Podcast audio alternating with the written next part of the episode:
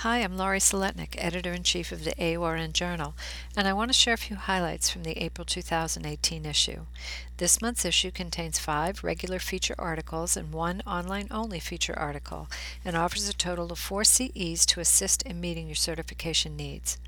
In the article, A Perioperative Approach to Increase Limb Salvage When Treating Foot Ulcers in Patients with Diabetes, the authors examine how foot ulceration in patients with diabetes increases the risk of lower extremity amputation and describe approaches that decrease amputations and improve the quality of life for patients with diabetes and foot ulcers. Perioperative care of patients with diabetes involves providing optimal surveillance for a break in the skin of the foot, screening for neuropathy, following guidelines on foot ulcer infections, preparing for pathophysiology based debridement, using adjuvant therapies, and offloading the patient's affected foot.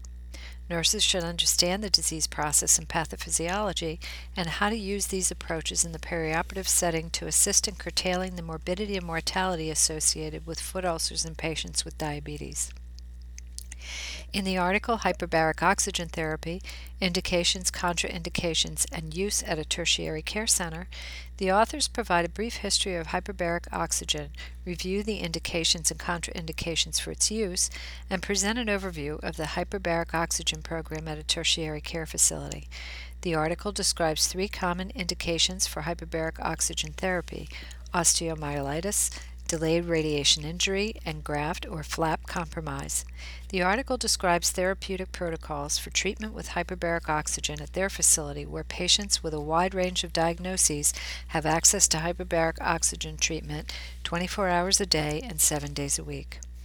In the article, The Future of Data Driven Wound Care, the authors examine the complexity for caring for patients with chronic wounds and the importance of optimizing wound care through evidence based protocols.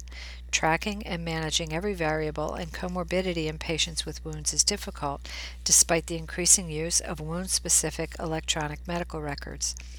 Harnessing the power of big data analytics to help nurses and physicians provide optimized care based on care provided to millions of patients can result in better outcomes.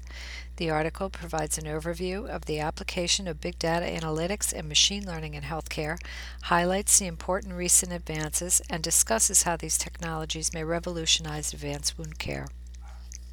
In the article Perioperative Care of the Breastfeeding Patient, the authors explore how nurses who provide surgical care in non obstetrical ambulatory surgery centers or specialty hospitals without traditional lactation resources may need to care for patients who are breastfeeding.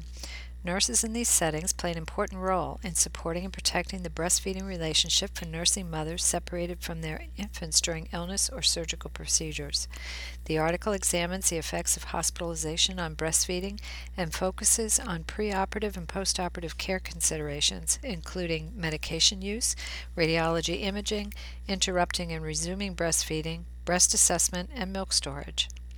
In the article Guideline Implementation Medication Safety, the author examines the updated AORN guideline for medication safety, which provides guidance on safe practices for all the phases of the medication use process applicable to the perioperative RN role. The medication use process includes procuring, prescribing, transcribing, dispensing, administering, and monitoring. During each phase of this process, there are opportunities for medical medication errors to occur, which could cause injury to a patient. This article focuses on the key points of the guideline that address precautions to take during the prescribing and administration phases, medication information to share during transitions of care, and patient education. In the online only article, Pediatric Perioperative Nurses and the Ethics of Organ Donation After Cardiac Death, the authors examine how pediatric perioperative nurses are experiencing increased opportunities to participate in donations after cardiac death. The demand for transplantable organs has led to circumstances that have increased donor candidates, including living donors and cardiac death donors. Cardiac death in children is often sudden and unexpected and is an emotional time not only for the family members but also for the healthcare providers. However, when perioperative nurses adhere to standards and guidelines, they can perform their responsibilities in an ethical and compassionate manner. This article reviews the guiding principles of pediatric organ donation after cardiac death, the phases of the process, and the ethical and moral issues surrounding donation.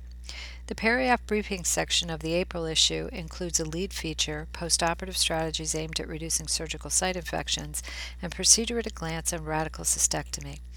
We hope that you enjoy reading and learning from this month's articles in the AORN Journal. Please continue to share with us how you're translating research into your practice and implementing innovative practices. Contact us if you're interested in writing or peer reviewing for the AORN Journal.